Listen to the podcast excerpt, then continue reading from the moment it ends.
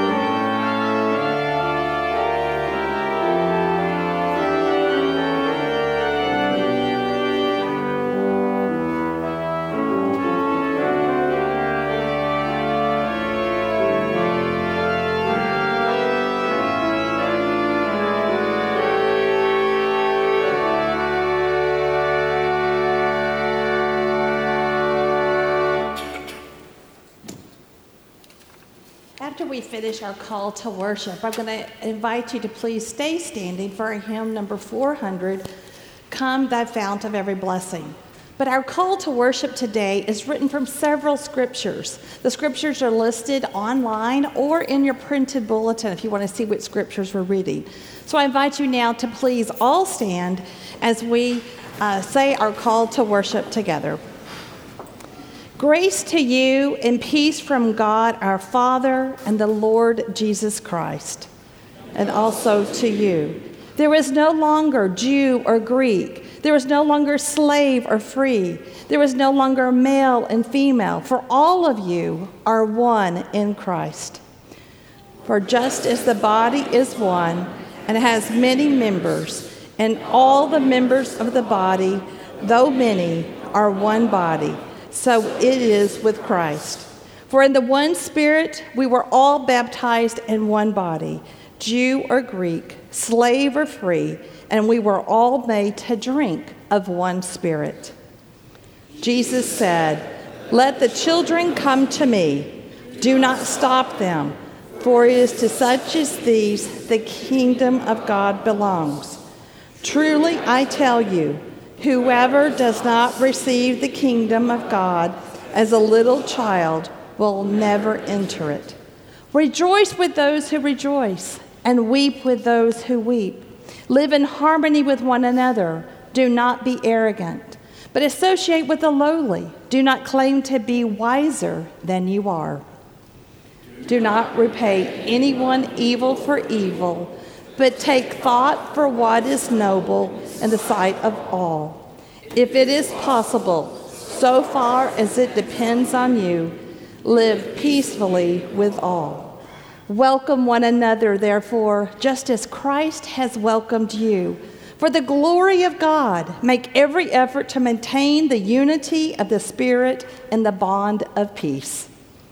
Let your love one another, because love is for God. Everyone who loves is born of God and knows God. Whoever does not love does not know, for God is love.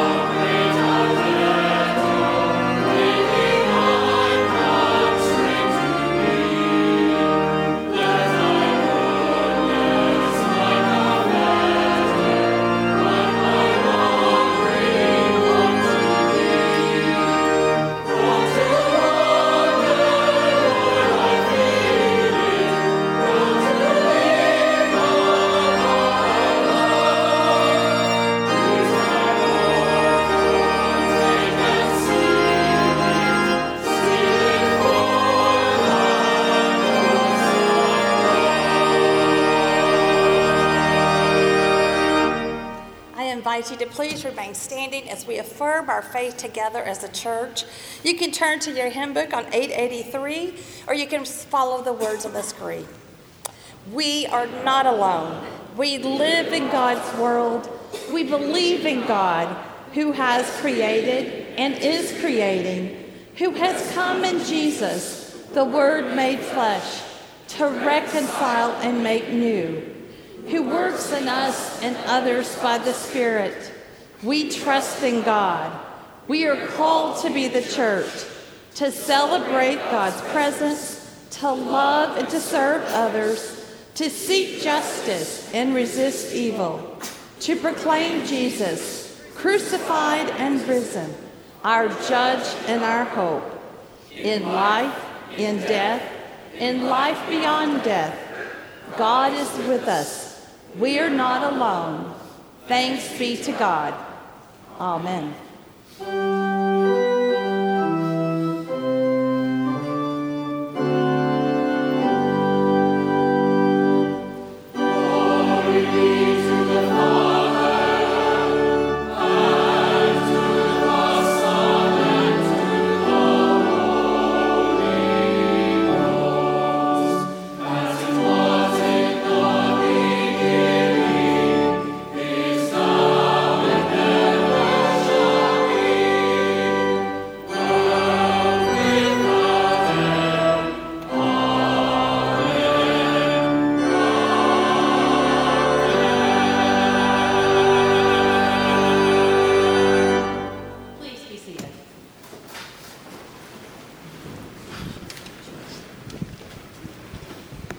One of the most important things we do as a community of faith is draw together in support of families who are having children or a person of any age baptized.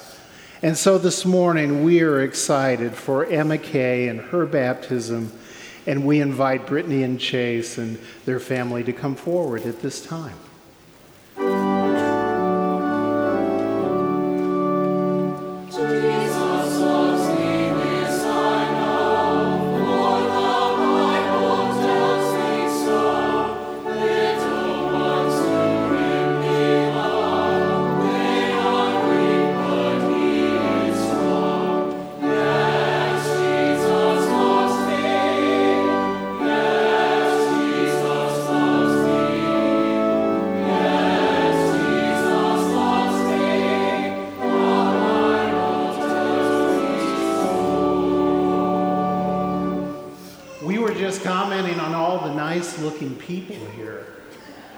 Sisters and brothers in Christ, baptism is a sign of God's mercy and love, reminding us that we do not come into relationship with God on the basis of what we do, but rather on the basis of God's gracious acceptance and invitation to us.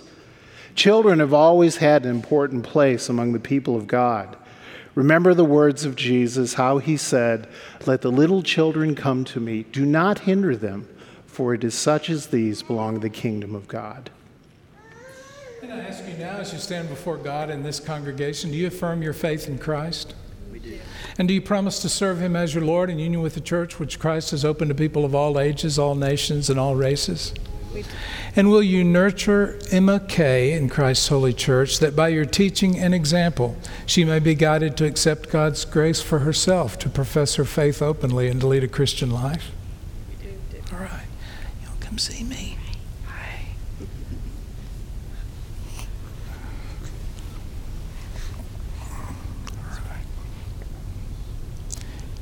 Emma Kay, I baptize you in the name of the Father,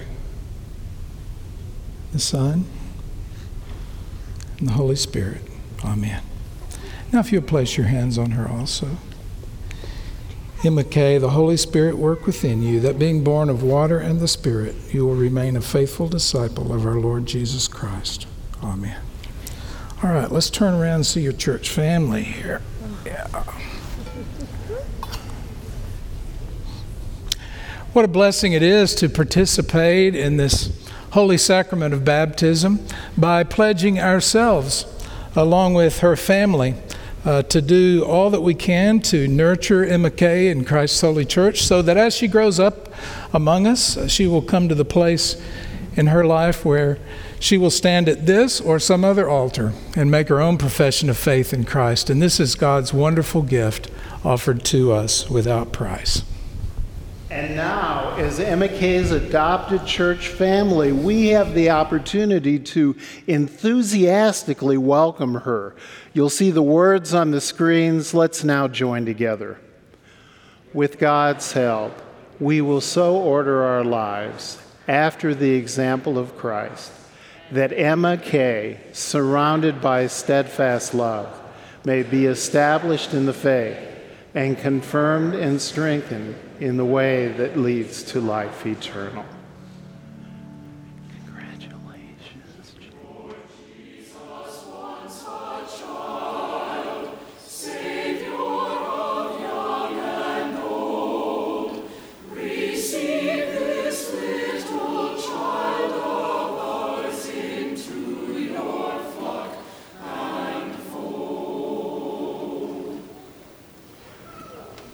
I, I didn't have a chance to introduce myself to you before.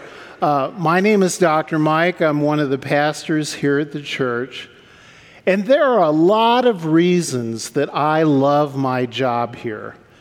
And one of those reasons is that I'm able to be included in so many fun ways. For example, Sometimes I can help Dr. B with a baptism. Sometimes I'm able to sing with choral union. Sometimes I have an opportunity to serve at the First Street Mission. And sometimes I'm able to assist Mr. Mark with our children. Well, that's what I'm doing this morning because I'm going to lead faith like a child. And you're probably wondering to yourself, so where is Mr. Mark? And has he gone on an exciting trip? And the answer is yes. He has gone on an exciting trip that has taken him all the way to the second floor of our building. He's gone to a party. It's a party with all of our different children's choirs. And it's a party to say thank you. Thank you to them for being part of the musical that they sang earlier this morning during the gathering. The musical is entitled Called, and it's one that uh, Mr. Mark wrote the whole thing. And I've got a copy of it right here, and I want to kind of show you for a moment. Look how pretty this cover is. Just look at how pretty this is. You know, I see lots of children on the cover. I see boys and girls. I see uh, people with different colors of hair, different colors of skin, different colors of clothing. I see uh, people that are differently abled because there's a girl who's in a wheelchair. And all of them are included, and all of them are special. Each one of them is important and included. And here's something that Mr. Mark has said. He said, All of us are included, no matter who we are no matter where we are, no matter how old we are, God has put something beautiful in us and calls us to share it with the world. Isn't that a great phrase? God has put something beautiful in us and calls us to share it with the world. And you know, it seems to me that for us to be able to share that beautiful gift with others, we need friends. We need friends who will encourage us. You know who one of my favorite encouragers is? Why, it's Dr. Lamar Smith.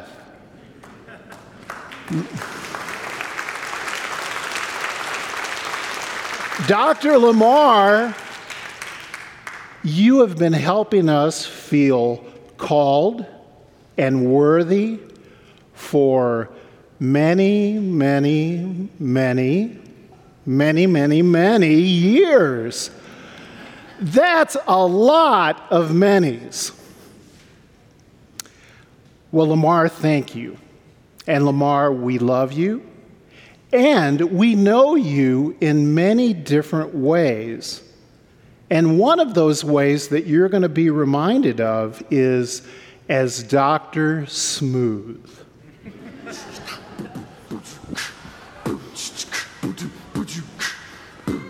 Ready?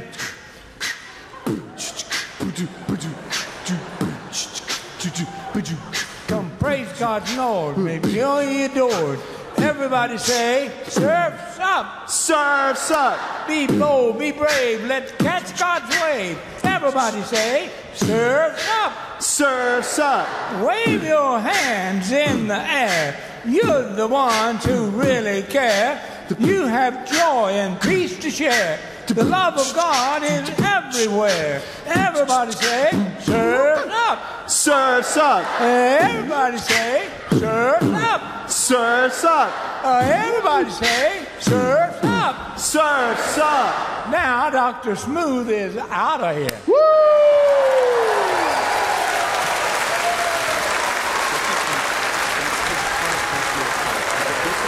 Thank you.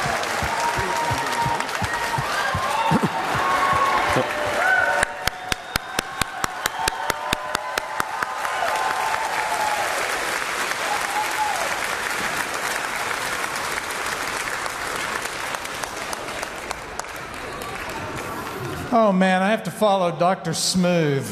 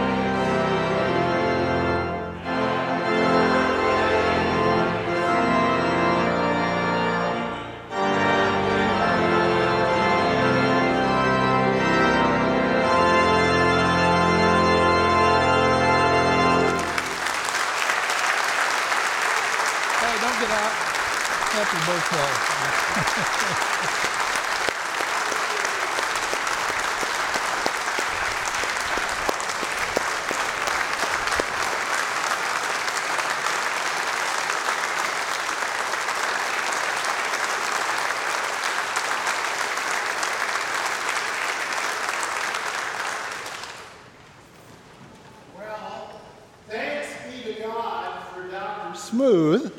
And thanks be to God for all of our children who are here in the sanctuary. And if any of you would like to come up to the second floor now, if you want to come over right here, we'll meet right here. And now I invite you to stand again as we sing Amazing Grace.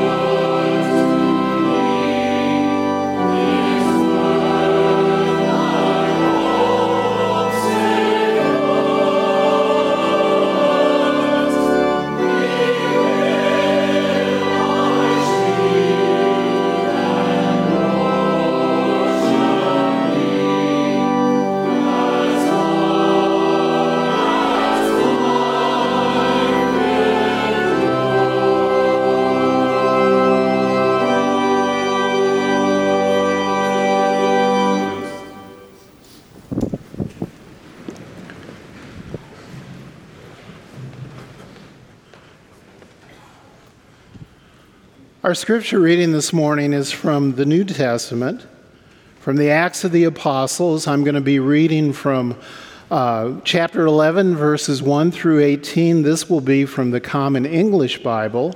Uh, if you brought your Bible, I invite you to, uh, to open to Acts chapter 11. If you'd like to use one of the Pew Bibles, that's the New Revised Standard Version, and the words will be up on the screen. The apostles and the brothers and sisters throughout Judea heard that when the Gentiles had welcomed God's word, when Peter went up to Jerusalem, the circumcised believers criticized him. They accused him. You went into the home of the uncircumcised and ate with them. Step by step, Peter explained what had happened. He said, I was in the city of Joppa praying when I had a visionary experience. In my vision, I saw something like a large linen sheet being lowered from heaven by its four corners. It came all the way down to me. As I stared at it, wondering what it was, I saw four legged animals, including wild beasts, as well as reptiles and wild birds. I heard a voice say, Get up, Peter, kill and eat. I responded, Absolutely not, Lord. Nothing impure or unclean has ever entered my mouth. The voice from heaven spoke a second time Never consider unclean what God has made pure. This happened three times. Then everything was pulled back into heaven. At that moment, three men who had been sent to me from Caesarea arrived at the house where we were staying. The Spirit told me to go with them, even though they were Gentiles. These six brothers also went with me, and we entered that man's house. He reported to us how he had seen an angel standing in his house and saying, Send to Joppa and summon Simon, who is known as Peter. He will tell you how you and your entire household can be saved. When I began to speak, the Holy Spirit fell on them just as the Spirit fell on us in the beginning. I remembered the Lord's words John baptized with water, but you will be baptized with the Holy Spirit.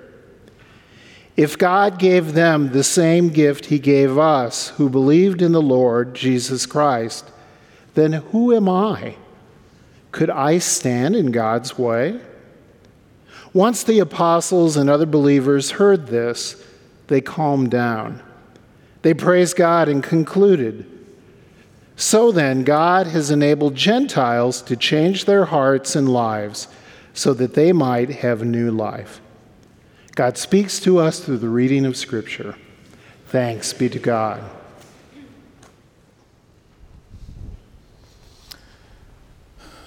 Well, once again, I have to follow Dr. Smooth. Happy birthday, Lamar. Two days from now, Lamar will be, if you don't mind me saying, 95, right?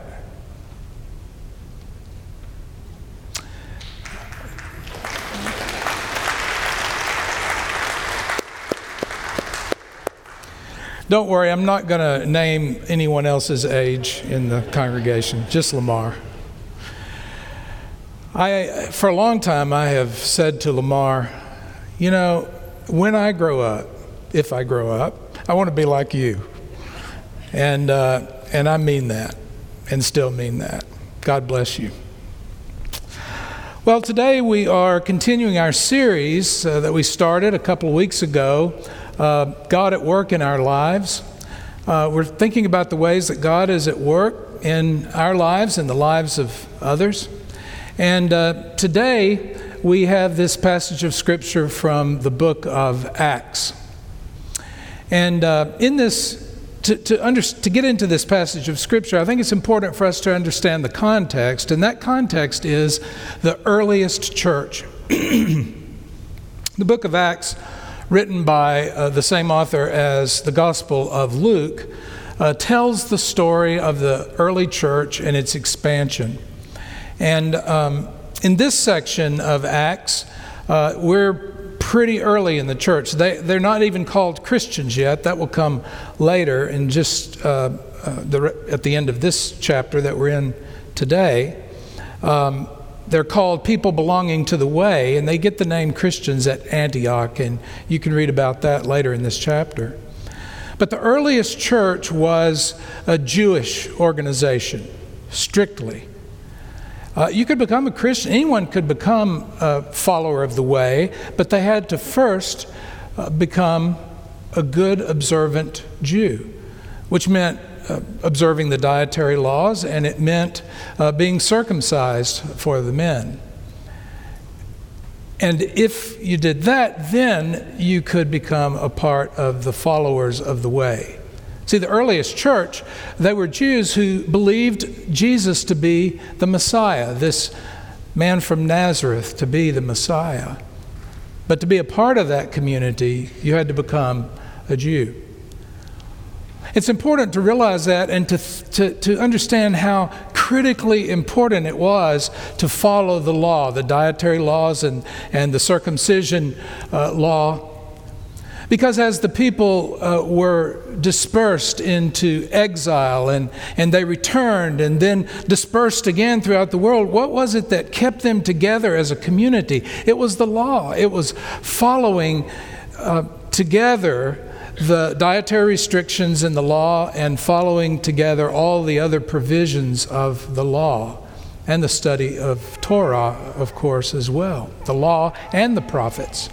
And uh, this was what kept the community together. So you can imagine how important this is. And so, our story the story is about Cornelius and uh, Simon Peter.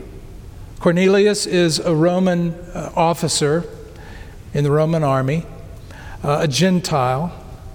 And Cornelius is praying about three o'clock in the afternoon, and he has this vision to send men to Joppa and find there a man, a man named Simon Peter and to bring him back. Meanwhile, Simon Peter is praying. Uh, and he's up on a rooftop, he's praying, he's in Joppa, and he has a vision. And in this vision, there is something like uh, a large sheet, and it descends. And he's amazed when he sees what's on this sheet because it's animals of every kind and reptiles and birds. The thing is, none of them are kosher, none of them are edible, according to the observance of the law. And yet he hears a voice that says, Get up, Peter, kill and eat. And he responds with what is in Greek the strongest possible way of saying no. It's translated in what you heard a moment ago as absolutely not. Nothing unclean has ever passed through these lips. And then the voice responds, Don't call unclean what I have made pure. And then these men from Joppa, I mean from Caesarea, arrive, and, uh, and as Peter recounts the story, uh, he says that the Holy Spirit said to him, Go with them and do not distinguish between them and us. Now, that's the translation, the New Revised Standard Version. This is one of those places where it's a much better translation than the Common English Bible we heard a moment ago. It's more in keeping with the Greek because that's what the Greek says.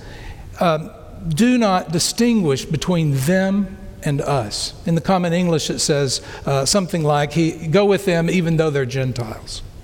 And that really misses the power of what the Holy Spirit said to Simon Peter. Don't distinguish between them and us.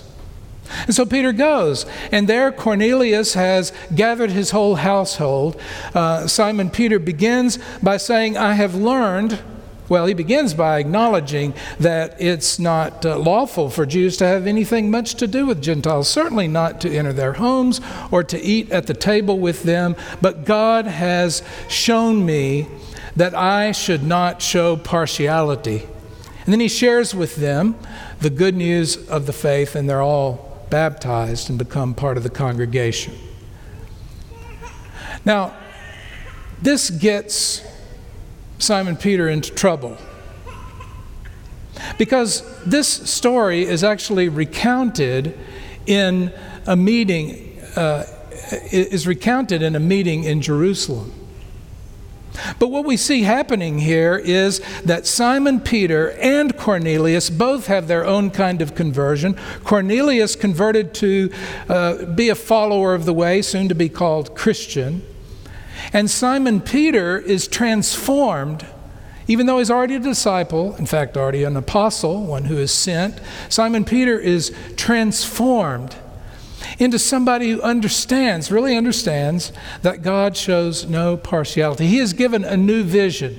And it's not just the vision of that sheet that comes down when he is praying, but it is a new vision for people and how God sees people and how the community of faith is to be. He gets a new vision. And we all know that there's a difference between being able to see and having vision. Helen Keller once said that uh, the saddest thing in the world is somebody who can see, but they don't have vision.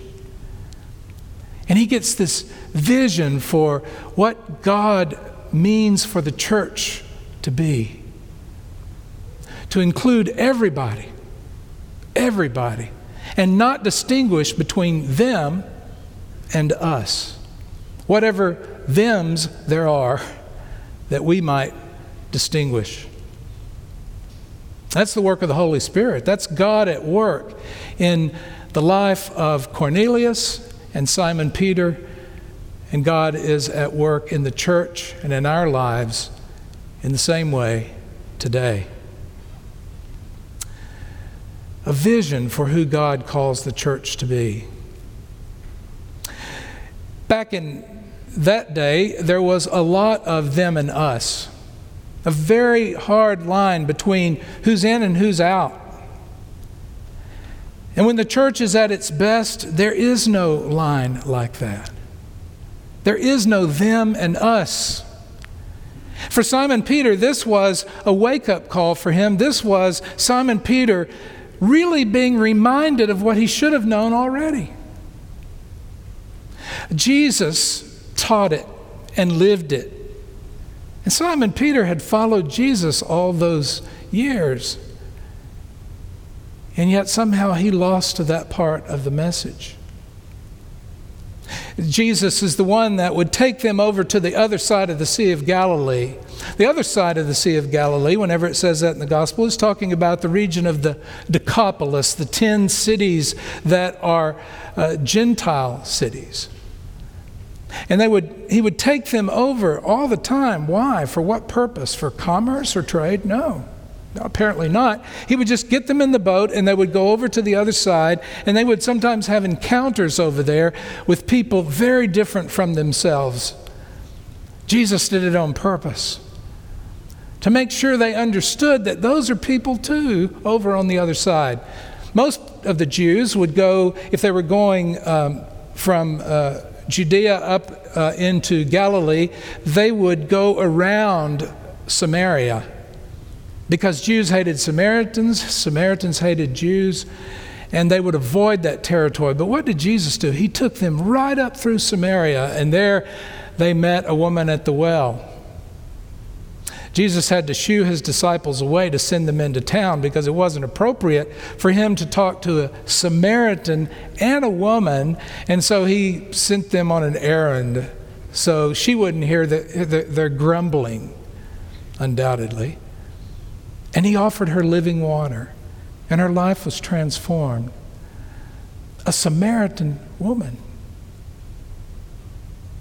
Jesus was all the time doing this, whether it was Zacchaeus the tax collector, or whether it was calling Matthew the tax collector, the hated profession in his day, to be a part of his inner circle. And, and what about um, uh, what about the constant repetition of the phrase, he ate with tax collectors and sinners? Simon Peter should have gotten the message a long time ago, but somehow in this vision, he finally got it. And it gets him into trouble because word gets out that he has welcomed these Gentiles, he's welcomed them into the church, he's baptized them. He went in their house, sat down at the table with them. And so he gets summoned to Jerusalem for what is usually called the Jerusalem Council. We're Methodists, so we would call it the Jerusalem Conference. He's summoned, uh, you might say that he's sort of brought up on charges for violating that distinction between them and us. And he lays out the case before them. He tells them the story. He, he tells them that, hey, these, these people uh, are, have, they believe and, and they're committed, and I baptized them. And, and I did that because of this vision that I had. And the Holy Spirit said to me, Go with them and don't distinguish between them and us. I have learned, he said, that God shows no partiality, and nor should I. Again, Jesus taught them that the Sermon on the Mount. God sends the rain to fall on the just and the unjust, sun to shine on good and evil alike. And you, therefore, must be like that complete and whole and mature in the way that you love as God is. And so he got the message. And after he had shared this story with them, they, they celebrated. They affirmed the experience that he had had. It was a magnificent moment. So important in the life of the early church that in the book of Acts, the story is told almost word for word twice. In the 10th chapter, and then again when Simon Peter recounts it in the 11th chapter. That says something. That means we should pay attention to that story. It's of particular importance.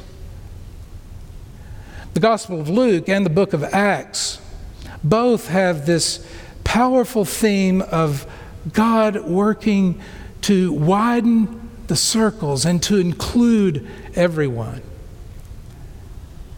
Just an example in the Gospel of Matthew, the genealogy of Jesus begins with Abraham. What does that communicate?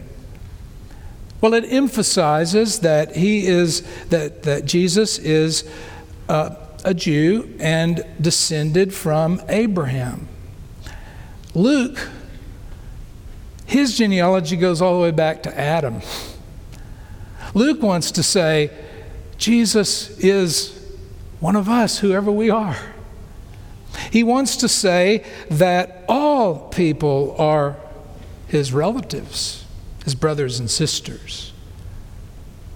That's Luke's emphasis. And so Luke tells this story. He tells it twice in the book of Acts. And, and also the experience of the sheet coming down, that's repeated three times. Again, this is another way of emphasizing the importance of something. They want us, that is, Luke wants us to get the message that there's no distinction between them and us. Now, there's no question that uh, we, um, we have a tendency to draw that same kind of line, don't we? I challenge you to think this morning who is the them for you? Who's the them that you see as standing over against the us? One of the things we see with Jesus is Jesus is always building bridges always reaching out, always including, bringing into his inner circle people that are very different from one another. Always building bridges, not building walls. The early church faced that decision are we going to build a wall? Are we going to strengthen the wall that we have? Or are we going to build bridges so that everyone can experience the love and grace of God in Jesus Christ. And they choose ultimately to build bridges. You think about those people that Jesus called to be his disciples.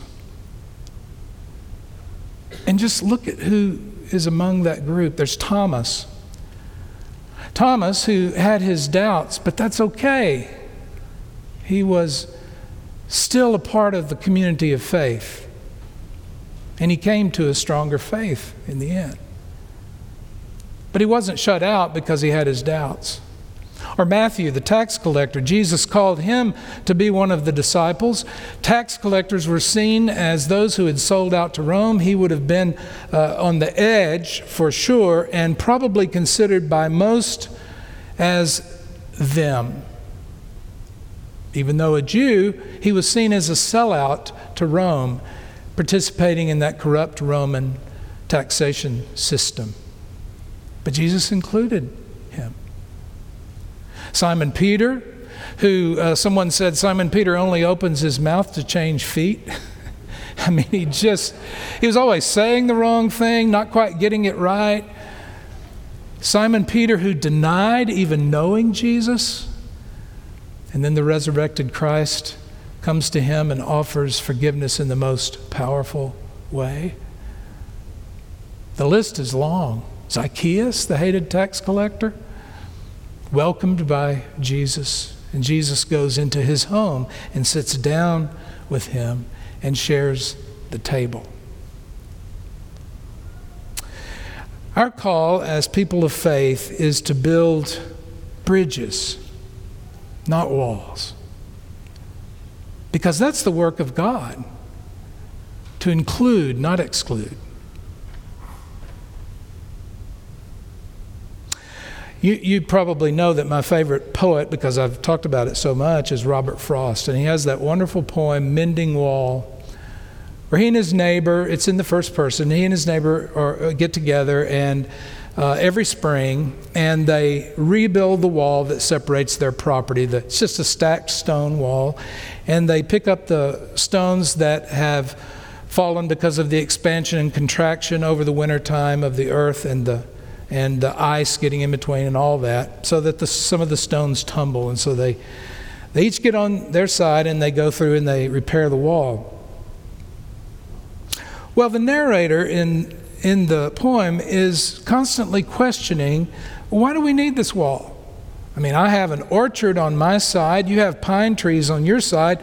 My uh, orchard, uh, my apples are not going to go eat your pine cones. So, why do we need this wall? Good fences make good neighbors, his neighbor replies.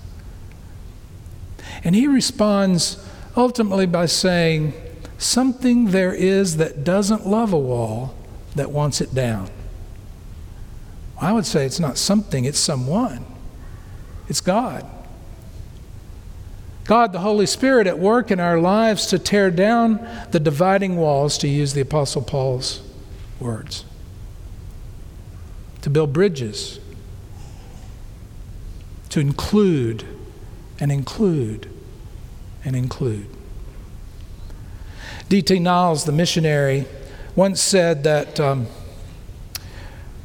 the church, when it's been at its best, is not defined by boundaries.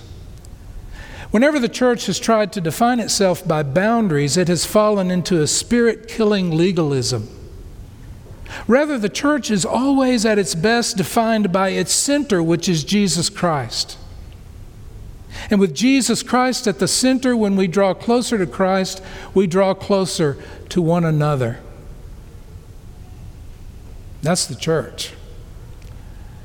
And I am proud to be a part of this congregation that embraces that work of God in our world today. I wanted to share something that's, uh, that's kind of fun with you that someone sent to me. Um, it's called Ways to Keep Things Interesting in Church. and I'm just going to read these, and I, please, if you're going to do any of these, Wait until after July 1st. Lance is not going to appreciate that one. Pass a note to the organist asking whether she plays requests. See if a yawn really is contagious. Slap your neighbor. See if they turn the other cheek. If not, raise your hand and tell the preacher. Devise ways of climbing into the balcony without using the stairs. Listen for your preacher to use a word beginning with A, then B, and so on through the alphabet. Sit in the back row and roll a handful of marbles under the pews ahead of you. After the service, credit yourself with 10 points for every marble that made it to the front. Using church bulletins or visitor cards for raw materials, design, test, and modify a collection of paper airplanes. Start from the back of the church and try to crawl all the way to the front under the pews without being noticed. Whip out a hanky and blow your nose. Vary the pressure exerted on your nostrils and trumpet out a rendition of your favorite hymn. Choose a different song than was announced and begin singing it as loud as you can. now, that would make church interesting, but I'll tell you a better way to make it interesting. What if, what if we tore down walls and built bridges? Wouldn't that be interesting? I mean, it, it certainly made it interesting in the early church as they adjusted to that. It would make it really interesting for us to, to do that as we go out to be God's people in the world. Let's pray. Our gracious God, we are grateful for your love and the work of your Holy Spirit in our lives, in our community, in this community of faith. You're at work in our lives in many ways, and one of those ways that we see over and over again is the work of including. May we, O oh God, join you in that work. We pray it in the name of Jesus, who taught us to pray. Our Father, who art in heaven, hallowed be thy name. Thy kingdom come, thy will be done, on earth as it is in heaven. Give us this day our daily bread and forgive us our trespasses, as we forgive those who trespass against us. And lead us not into temptation, but deliver us from evil. For thine is the kingdom, and the power, and the glory forever. Amen.